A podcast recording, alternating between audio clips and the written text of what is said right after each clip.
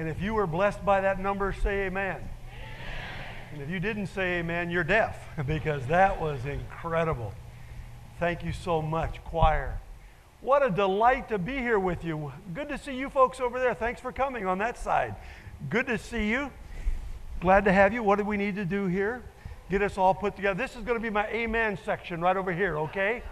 So while I preach, if I need encouragement, I'll just point over here and I'll, I'll just look for an amen. So if I point, I need to hear amen. Are you ready? Amen. That wasn't good enough. Are you ready? Amen. Good job. Center section, you be praise the Lord, okay? If I point, you say praise the Lord. Praise the Lord. Praise the Lord. Now on the outside, you're going to say, preach it, brother, preach it, okay? Preach it, brother, preach it. You two are going to say that. Now, it's interesting when you go to camps, they all have different cultures. Every camp has a different. This is my first time to be at Bayshore. This place is incredible. Where have you been all my life? I think it was three years ago, Kevin, when you invited me to come, and I just kind of penciled it in, and, and I'm limited the number of camps I can do. And some of my friends had said, You've got, if you ever get invited to Bayshore, you can't go to heaven unless you stop at Bayshore. And so I thought I better do it. You guys, that song you sang about Bayshore, that is the coolest song. I've spoken in camps all over the place. I've never heard a camp theme song before. That is absolutely incredible. That is amazing. Now, I've experienced lots of things in camps. I was speaking in uh, South Georgia, Butler, Georgia, Taylor County Holiness Camp. And in South Georgia in July, you, you don't need to preach on hell. Just go to camp, you'll experience it in the heat. It is hot. And I think, I'm going to die. This is terrible. I go up to preach, and they have this air conditioning system on the stage. And as I stand up, there's this big pulpit, and I thought, this is cool up on the stage. It's air conditioned. And I stand up to preach, and it had these, these things like a car vent with air conditioning things that just blow all over you while you preached. And I thought, guys, if you want a short sermon, that's not a good way to get it. I'm going to go forever. But you guys are something else. Christy and I grew up at, at camps. We're both camp kids. She grew up in Oregon at Jennings Lodge Camp, EUB Camp in Portland, Oregon, and that was her camp. I grew up in Weeping Water, Nebraska camp. Weeping Water, Nebraska. It's not the end of the world, but you can see the end of the world from there. Isn't that something? By the way, are you Spartans or Wolverines here? How's that work? Yeah, just, you're dysfunctional. You know, half of you are one, half of you are the other. Chippewas. Chippewas. May God bless you. Uh, I grew up in Nebraska, and so I'm a cornhusker. I'm a cornhusker all the way through and through. My mom worked at the university, and, and so I was a cornhusker growing up. Nebraska, University of Nebraska is a great academic school, incredible academics. It's amazing that school. In fact, you know what the you know what the N on the helmet stands for? Stands for knowledge. Stands for knowledge. So, so I'm excited to be able to be with you here. I'm just honored that you invited me to come and and to share with you. We're going to have a good time. Some of you are going to say, Why did you invite that guy? And uh, it'll be over with shortly, so don't worry about it. You know, it won't last long. There you go. But we're just going to have a great time, right?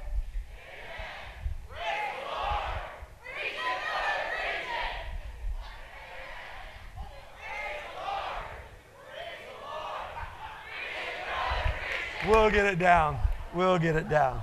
If you have your Bibles here, I want you to take them. I want you to get them out. Would you hold your Bible up in the air real high? Your Bible, a hymnal, whatever you've got. Hold it up real high. And I want you to turn with me to a very familiar verse of Scripture. Very familiar verse of Scripture. It's Jeremiah 29 11. And many of you know this verse by heart. For someone here, it might be your life verse. It might be the verse that you've anchored yourself to for your whole life. And I absolutely love this verse of Scripture. But what I want to do tonight is we kind of start out this thing of rooted and drilling down deep. What I want to do is I want to kind of show you the whole of the verse. and I want to put it in its context. Now, God is going to do something neat in our midst. This is really a different thing for me. I get great opportunities to speak. I spoke in Juarez, Mexico on Wednesday and uh, had an opportunity to start a whole new movement there with 50 churches. And I get a lot of different places and I go quite a bit. But I have to tell you something. Something about three weeks ago hit in my heart about Bayshore. I couldn't shake it. Virtually every day from when it hit, I just said, God, I don't know what you want to do, but there's something you want to do. It might be in me. I might be the person that he speaks to during these days. I think God wants to see someone move from religion to relationship. Somebody gets saved, never been saved, never been, never's been born again. May have been a deacon in the church. You've never truly been born again. Somebody, somebody is going to experience what it is to be filled with the power of the Holy Spirit. Somebody's going to experience what it is to be consecrated, surrendered sanctified, whatever terminology you want to use. I believe God's going to put a failing marriage back together. I believe there's someone here that looks good on the outside. I think someone's going to get called to ministry. Someone is going to have a whole career change, and they're going to go, I pulled into this camp. What has happened? And God's going to kind of reorder your life like He did Kevin's life in his call. And He's going to do the exact same thing to you. God's going to do something great. And it's not because I show up. In fact, I'm kind of scared when I show up because I know me. One of the guys on staff just texted me a little bit ago and he said, Remember, Dave, not by might nor by power, but by my spirit, saith the Lord. And if God shows up, he can take foolish guys who grew up in Nebraska. I figure this if he can speak through a donkey, there's a fair chance he can speak through me. And that's kind of the way it works. Now, here's our verse tonight that I want us to focus on Jeremiah 29 11. I want you to read it with me. Let's just put it up on the screen. And I want you to read this with me with your big outside voices. Are you ready? Don't read this just kind of casually. I want you to read this with your big outside voices. Here we go. Jeremiah 29 11. Read it together with me. Together. For I know the plans I have for you, declares the Lord plans to prosper you and not to harm you, plans to give you hope and a future. I just love that verse. I just love it. I love that verse because it talks about a God that has great plans for me. It talks about a God that's not interested in harming me. I grew up sometimes thinking that God was mad at me. He's up in heaven waiting for me to mess up and strike me down. And I began to understand that God is an incredible God and he says, For I know the plans I have for you, declares the Lord plans to prosper you. Now, we get in trouble on that word prosper. We just kind of take that thing to the cleaners and we put an American definition of prosperity on that word. Do you know what the word prosper, if you go into the Hebrew and you study the word prosper, do you know what it means? It means shalom. I have plans for peace for you. The wealthiest people in this world are not Americans. The wealthiest people in this world I've ever met are in a village hut in Honduras. They're on the backside in India. They're down in the burrows of Mexico. Why are they wealthy? Because they have the thing that money cannot buy the peace of God, which passeth all understanding. And he said, For I know the plans I have for you plans to do something deep in your heart I'm going to give you a peace that money can't buy. I'm going to give you a peace that the Detroit Tigers can't give you. I'm going to give you a peace that the Wolverines will never give you, the Spartans can't give you. I'm going to give you a peace that is going to be so deep. I will give you peace and I will not harm you. Plans to give you hope and a future. Now, I want to give you three very simple things tonight to hang your hat on. As we drill down deep and we put roots in this, these are the three simplest thoughts I can give you. Number one, God has a plan for you. God has a plan for you.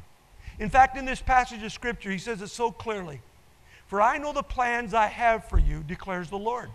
God has a plan. Now, who is he talking to? Who is he talking to? Go back in your text and look at Jeremiah 29. Look at Jeremiah 29, start at verse 1. Who is this written to? Who is it that he says, I have great plans for you? Now, when you study this passage of Scripture, you're going to find why this verse is so impactful. Because the plans he has for them are Jews that are being held in Babylon, what, 700 miles away from their home country. They're being held by Nebuchadnezzar. Their freedom has been taken away. Things are going bad. False gods are all around them. Their world is falling apart.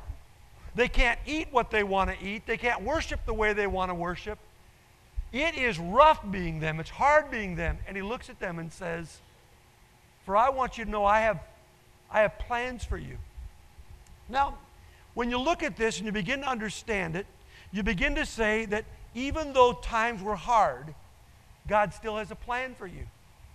Even though times are difficult, even though things may not go the way you desired and the way you wanted.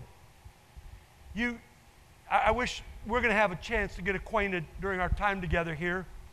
When I was uh, 16 years old, I, that was back just after the Civil War, when I, when I bought my, my first car. For those of you that are my age, I bought a 62 Chevrolet. 62 Chevrolet two door hardtop. And to be a man of the world, I went and bought headrests. Now, you got to understand what it's like to be old. That's when cars didn't come with seat belts and headrests. Remember that old bench seat the cars used to have? Man, those were slick for dating. You could find out where you were real quick with your gal, you know, how far she slid over on the bench seat beside you when you drove. And I, I bought a 62 Chevrolet. My payments were 43.37 a month, and I was living high. My dad wouldn't let me buy a muscle car. He said, Not good for you boys to have a muscle car. I want you to get a straight six cylinder. Now, you have to understand my generation. That was called a dog. Those engines were terrible. 235 straight six. The only way we could lay a patch of rubber was to start on gravel and then go on the pavement, and we'd get a little bit of a squeal. But my life was going well. I went to a football game one night and I noticed I couldn't see. I couldn't see very well. I couldn't see the numbers of the guys with jerseys. I had glasses, and so dad took me to an optometrist. Got a new pair of glasses. Three weeks later, I couldn't see very well. They took me back. Something's wrong. And to make a long story short, at the age of 16, I became legally blind in one eye, no vision. Had surgery in that eye. It was really tough when they told me I could no longer be in sports or athletics. They put a buckle in that bad eye to try to hold the detached retina together. I thought my life is over. My life is over. So 20 years ago, I was speaking just down the road here, I think, in Lamont, Michigan was on a Saturday night. I drove home real late, and on the way home driving, I sensed something's not right in my vision. I always had one good eye I could trust, but my good eye seemed like something had gone wrong. Sure enough, my good eye went bad on me. Now I've got one eye that I'm 20 over 400 in, and I've got another eye going bad. People say, Dave, I saw you drive into this camp. I drive by Braille. I feel my way as I go. After all those surgeries, I have no peripheral vision whatsoever. A lot of times people at church will come up to me and say, You walked right by me and didn't say hello. I didn't see you. My vision starts right there as I do it. My life wasn't easy. It was tough. It was hard. I get jealous of people who could see. I get jealous of guys who could play football and basketball. But little did I understand that God had a plan for me, and as a part of His plan for me, He was going to allow me to experience the loss of a significant amount of vision. Now, praise the Lord, through about seven surgeries, my sight has been restored where I can almost pass the driver's test without glasses. My doctor told me that, and I got excited. He said, Don't worry, a lot of blind people almost pass it, so you're not that great. For I know the plans I have for you, declares the Lord. Did it surprise God when my eyes blew up? It didn't surprise him. He knew before the foundation of the earth what would happen to my vision. It didn't surprise him. He knew that a part of me building character was going to take this. It didn't surprise God when the children of Israel are stuck in Babylon. Now, I wish we could get the opportunity to sit down and get to know each other. I love to hear stories. I'd love to hear your story. In fact, when we fly, I fly quite a bit, and I look at airports as a great way to make new friends. My wife says, Leave the people alone. They don't want to meet you. I would love to hear your story because in your story, you have pain points somewhere. You have something that happened to you that was devastating, something that was hard. And I've just come to tell you that it's all a part of God's magnificent plan for your life. That God can make beauty out of ashes. God can turn the darkest night into the brightest days. And he says to these people who are living their worst nightmare, Babylon, captive, for I know the plans I have for you, declares the Lord plans to prosper you. We're not feeling prosperous. But he said, I want to tell you that I have a plan for you. It's not an accident that I'm here at Bayshore Camp. I believe it's a part of God's plan. I believe this week God's going to talk to me. I believe He's going to show me some things. I'm going to preach myself under conviction probably every night. If they ever give an altar call, I'll be the first one down there because God is going to do a work in my life this week. And God brought you here for a purpose. Before time began, He knew this week was going to take place. He knew Kevin and Elaine were going to lead this camp. He knew our musicians were going to come. You see, I believe strongly in the sovereignty of God and the free will of man. The free will of man does not negate the sovereignty of God. You look at this passage and see how many times God says, I can, I will, I know. God is a sovereign God, and He has great plans for us. Number two, number two, God has a place for you. God has a place for you. Now, this is what's interesting. I find this very fascinating because these people didn't like where they were. They didn't like where they were. In fact, they hated where they were at. And God says to them, You are constantly praying for me to take you to another place. Maybe where you are is where I placed you right now for this moment, and I want you to embrace the place I have for you. Because this place is where I'm going to do a work in your heart that's a part of greater history that's going to be. Look at this with me. Now, look at what he says to them in verse 4 and 5 as he talks to them about God's place for you. In verse 5, he says, Here they are in Babylon, strange country, strange people, strange stuff. They didn't really like it. And they're praying, God, get us out of Babylon. Bring us back to Jerusalem. Bring us back to Jerusalem.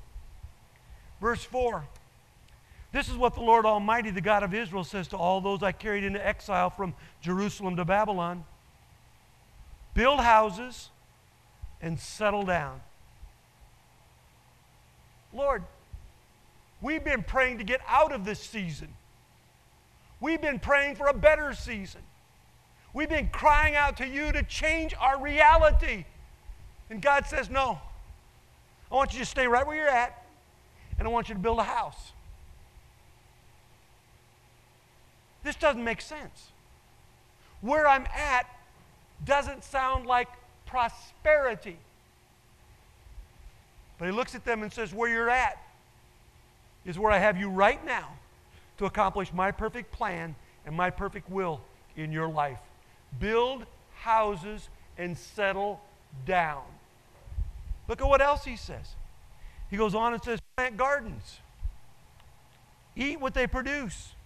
And then he drops the big bomb on them in verse 6. Look at what he says in verse 6. He says, Marry, have sons and daughters. Find wives for your sons and give your daughters in marriage, so that they too may have sons and daughters. Increase in number there, do not decrease.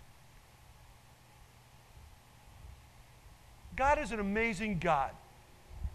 And sometimes what he does to us is what he did to Joseph. In going deeper, in order to get to the palace, Joseph had to travel through the prison. I want you to grab a hold of this thought. In order to get to the palace, Joseph had to travel through the prison. God had a plan for Joseph to be the one to save the children of Israel. But he couldn't use Joseph until he went deep. And God used those prison years to prepare his heart for reconciliation and restoration with his family as he did it. I wish you could have had the opportunity to meet Bill and Helen Moon. Bill and Helen were heroes of mine. I knew them as a boy at Weeping Water Camp where I grew up. Helen was the camp cook. Bill and Helen lived in Bedford, Iowa. Taylor County, Iowa, the poorest county in the state of Iowa. And they were hog farmers. They had a real rough, small hog farm trying to make it as best they could. Bill and Helen had four boys and one girl. And they tried to do everything they could on that hog farm to make it go. And I'll never forget in my early years of college seeing Bill Moon. I love Bill and Helen. They were like second parents to me. Bill said to me, he said, Dave, I can't believe it. We're going to lose the farm. We're going to lose the farm. Now, you need to understand, if any of you are farmers, you'll understand this. Losing the farm is the bottle of the barrel. There is nothing worse than losing the farm. That farm is to go on from generation. Got it maybe from a grandfather to this, to the generation to generation to generation. Bill came broken and said, I can't save the farm. At about 55 years of age, Bill and Helen lost everything. I want to fast forward to the end of the story. I'm down in Honduras speaking at a missionary retreat where Bill and Helen are at. Bill and Helen now have left the farm, serving as missionaries with World Gospel Mission in Honduras. Served in a farm, El Sembrador, at the farm for a period of time. Became hostess at a guest house in Tegucigalpa. That night I sat across the table from Bill and he looked at me and he said, Dave, I never knew that the place where I was in losing the farm was God's plan and God's will to get me to serve the rest of my life on the mission field, making a difference around the world. He said, It took the loss to get me to the gain, it took the prison to get me to the palace. It's a thrill of mine to be able to preach Bill and Helen's funerals individually.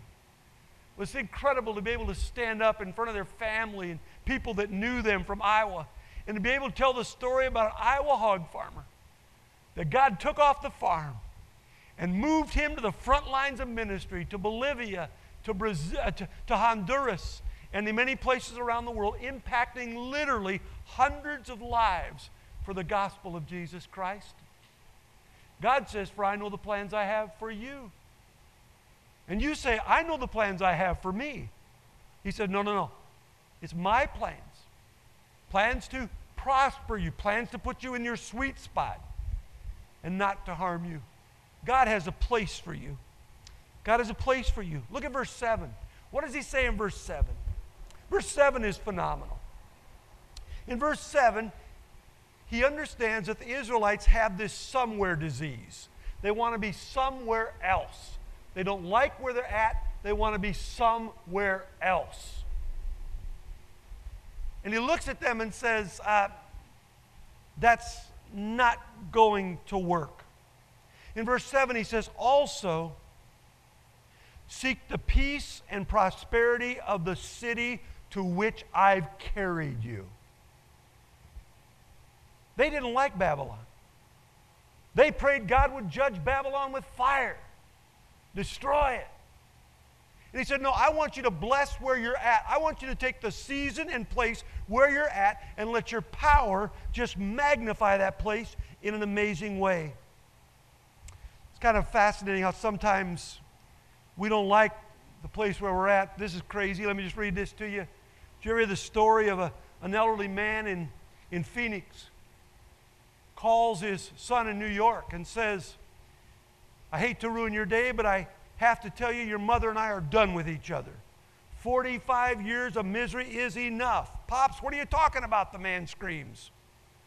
We can't stand the sight of each other any longer, the old man said.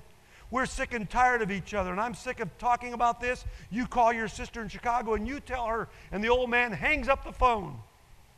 Frantically, the son calls his sister, who explodes on the phone. She said, like nuts, they're getting a divorce.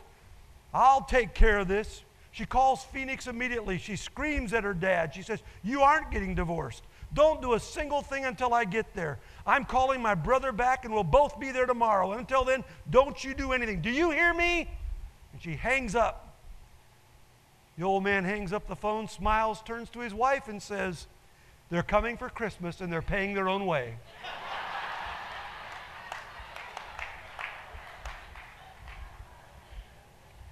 Now, sometimes plans go a little strange and they go a little goofy. God has a place for you. Look at verse 11. Look at verse 11. It's fascinating. Verse 11 are those people who come and try to discourage them from being obedient. In verse 11, they say, they say to them, uh, actually, not verse 11. Look back at verse, verse 9. He says, They are prophesying lies to you in my name. I've not sent them, declares the Lord. People came to them and said, This isn't right. If you were following God, you wouldn't hear what you're hearing. And God says, Don't believe every voice that comes your way. God has a plan for you. You can put your name in there. God has a plan for you, Bill. You, Mary. God's got a plan for you. God has a place for you. And he said, I want you just to, I want you to stay in the place where I've got you. Sometimes we cannot figure out how this place thing works. I've had the privilege of pastoring in the same church for 38 years. Isn't that something? 38 years. I said to my son, I said, you know, that's really something, 38 years. He looked at me and he said, you know what that means, Dad? I said, no. He said, that means you're old. 38 years.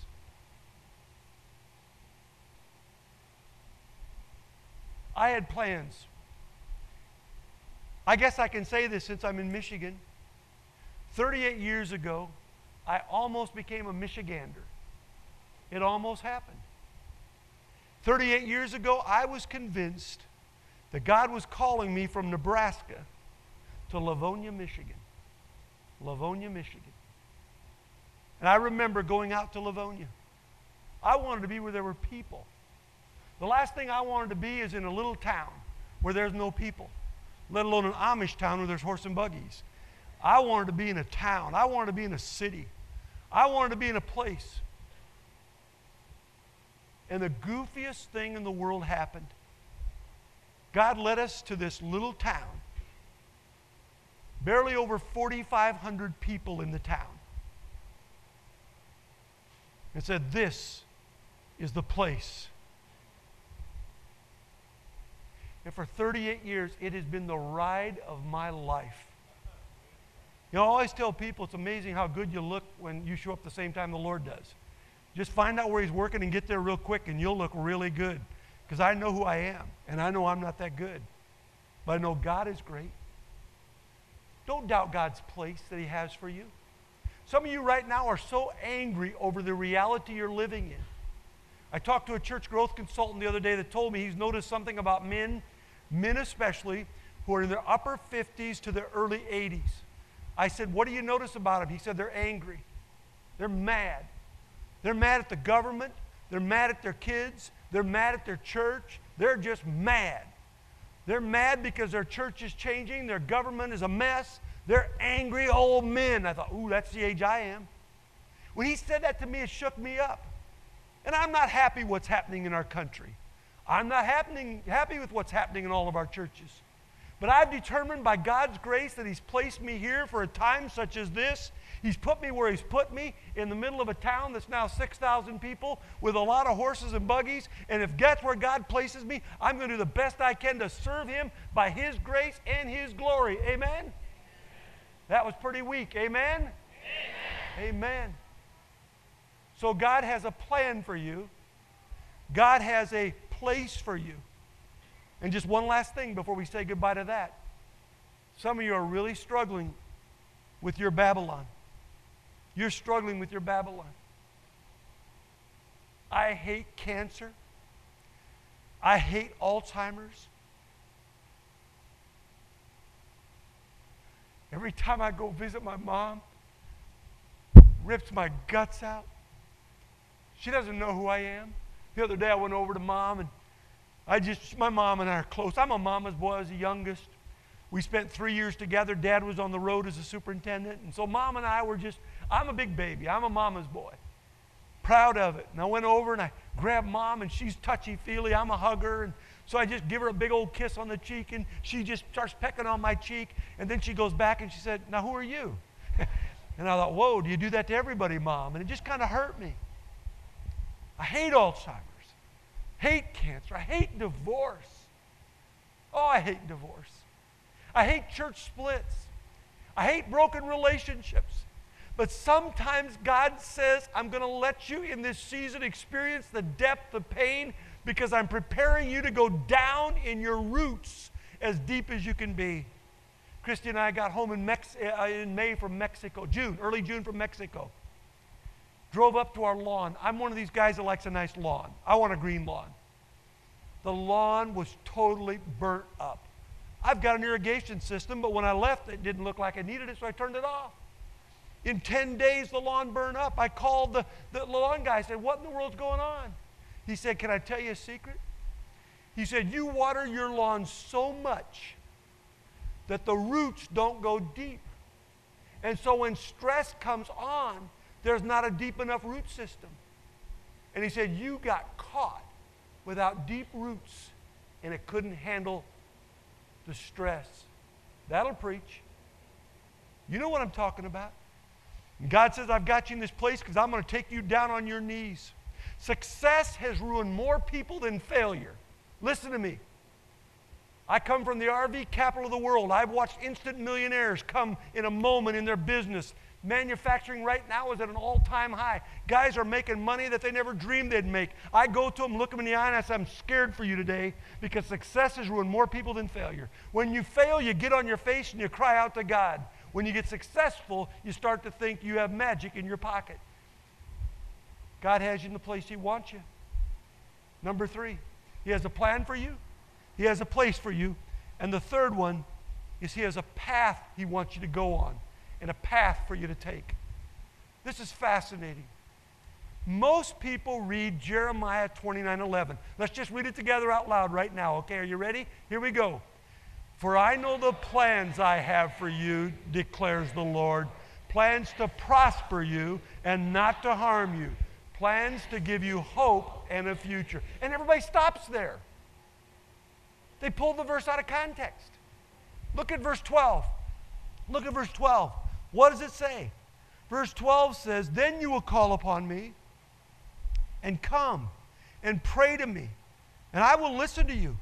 You will seek me and find me when you seek me with all your heart, and I will be found by you, declares the Lord, and I will bring you back from captivity. I will bring you back. There's a better day coming. Don't you lose that for one moment. He says, There's a path I want you to take. I want you, first of all, to call to me. Call to me, and I will answer. If I call a picnic at church, there'll be a thousand people. If I call a prayer meeting, there'll be six. We've gotten exposed. E.M. Bounds said it really well little prayer, little power, much prayer, much power. And we've, got, we've been exposed. We talk big, we pray little. Nothing happens until we find our face before God in prayer. Every great revival, every great move of the Spirit of God has always been preceded by God's people desperately crying out to Him. Someone in this room is afraid to pray publicly. You need to learn how to do it. I love it when I lead someone to the Lord. Rick got saved a month ago. It was the coolest thing I've ever had in my life. I've never experienced this. I was getting ready to do a funeral. I knew Rick from around town for the last 38 years. It was, uh, it was his sister's it was, it was his, sister, it was his brother-in-law, I guess I should say, that had died, 60 years old. Rick's an old Legion guy, lives at the American Legion. I've known him. I walked back in the family room, it's just Rick and I. I said, Rick, how you doing? Blew me out of the water. He said, I want to get saved. I thought, I've never heard anything like this. The family's starting to come in. I thought, what do I do? What do I do? I said, Rick, give me your phone number real fast. As soon as this funeral's over, we got to get together. He gave me his phone number, I gave him mine. Service is over, we get together that night, we sit down. Rick said, God's been working on me for the last three years. I need to get saved. Took him through that, began to disciple him. We meet every Friday at 1 o'clock. We met last Friday at 1 o'clock. It was so much fun. I said to Rick, Rick, now you're going to do the thing where you're going to learn to pray. He said, okay. I said, you're going to pray out loud. They always say this. I don't do that. I said, you will today. You're going to do it. You know, now we get together. He says, Can we pray before we leave? You ought to hear this guy pray. He doesn't pray King James. He prays Rick and cries out to God. In fact, I said, Rick, I'm going to Bayshore. Would you pray for me every day while I'm gone? Call upon me, and I will answer thee. I'll answer you. The church, we've gotten pretty weak in prayer. I've not come to guilt you. I could guilt every person in this room on prayer. Nobody in this room has said, Man, I've been praying too much. I got to cut back, Dave. No, you haven't been doing that. Look at what else he said. He said, Seek me. Seek me. I love that in verse 13 where he says, You will seek me. You will seek me. You want to know how to put roots down? You got to seek him. You know what I'm praying for at Bayshore in my time here? That God's going to give me some extended time when I can turn off the phone, turn off Facebook, turn off social media, turn off all my emails for these little seasons of time when I can say, God, I just want to seek you. I'm just hungry for you to do something. I'm tired of playing church, I'm tired of going through the motions. I need a brand new touch of the power and presence of God's Spirit in my life. And I think there's a host of people in this room who say, Man, I need the same thing. I need the same thing. I need a fresh touch. God, God has a plan for you. God, God has a place for you. And it may not be with the one you like right now, but it's a part of His plan for you. And God has a path for you when you seek Him with all your heart. I love this last part of the verse. The last part of the paragraph, he says, And I will bring you back from the place from which I carried you into exile. There's greater days ahead. There's greater days ahead. God's going to do something no eye has seen, no ear has heard, no mind has conceived what God has prepared for those who love Him. Monday is the day I try to take off. I do a poor job of it. I try. I don't do well. I'm working on it. Christy and I had one Monday, we don't do it very often, where we got out of town as best we could, living in a small town and pastoring a church that's a little larger. It can be a little tricky. And so we got out of town and we, we went to a mall. And she's not much of a shopper, but I said, honey, just go shop and, and I'll go to a bookstore. I love bookstores. Oh, I think they're cool. Bookstores are libraries with an option to buy. That's the way I view them. You know, I can buy it if I want. I went into a bookstore and I pulled this book off the shelf. The title intrigued me. And I pulled this book off the shelf and I started to just fan through the pages. And I read a few pages and I thought, this looks really good. And a little later, I thought maybe I should buy it. And I went a little further on in the book and the page was blank. And I thought, well, maybe between chapters they did it. I turned the next page and it was blank. All the rest of the pages in the book were blank. Now, my first thought was a misprint. I can get a good deal on this. I'm tight. I can buy this on the cheap. I closed the book, and underneath the title of the book, it had this phrase Write your own last chapter. Kevin, that's not the title of a book.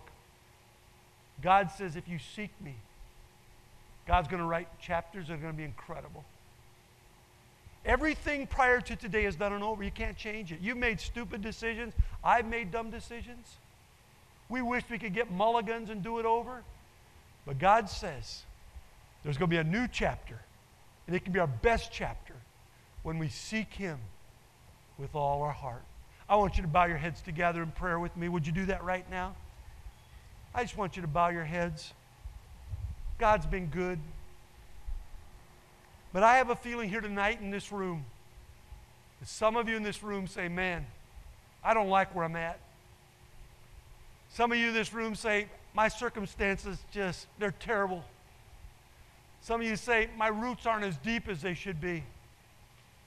And God, I need you to, I need you to do a work in my heart. I need you to do something in me. As you're seated right there in the pew tonight, anybody here who would say, just right here, would say, Dave, the Holy Spirit just took and elbowed me in the ribs and he spoke to me tonight, you just take your hand and you just slip it up and say, God, thanks for talking to me. Always be quick. Always be quick when God speaks to you, thank you for talking. Anybody else? Just take your hand, hold it up for five, six, seven seconds. God bless you across this room. God bless you. God's going to do a great work this week if we seek Him with all of our hearts.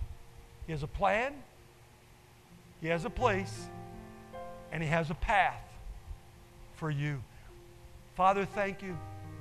You're an amazing God. You do amazing things. Thank you. I want you to stand together. Would you do that right now? I'm going to ask our team just to lead us as we worship.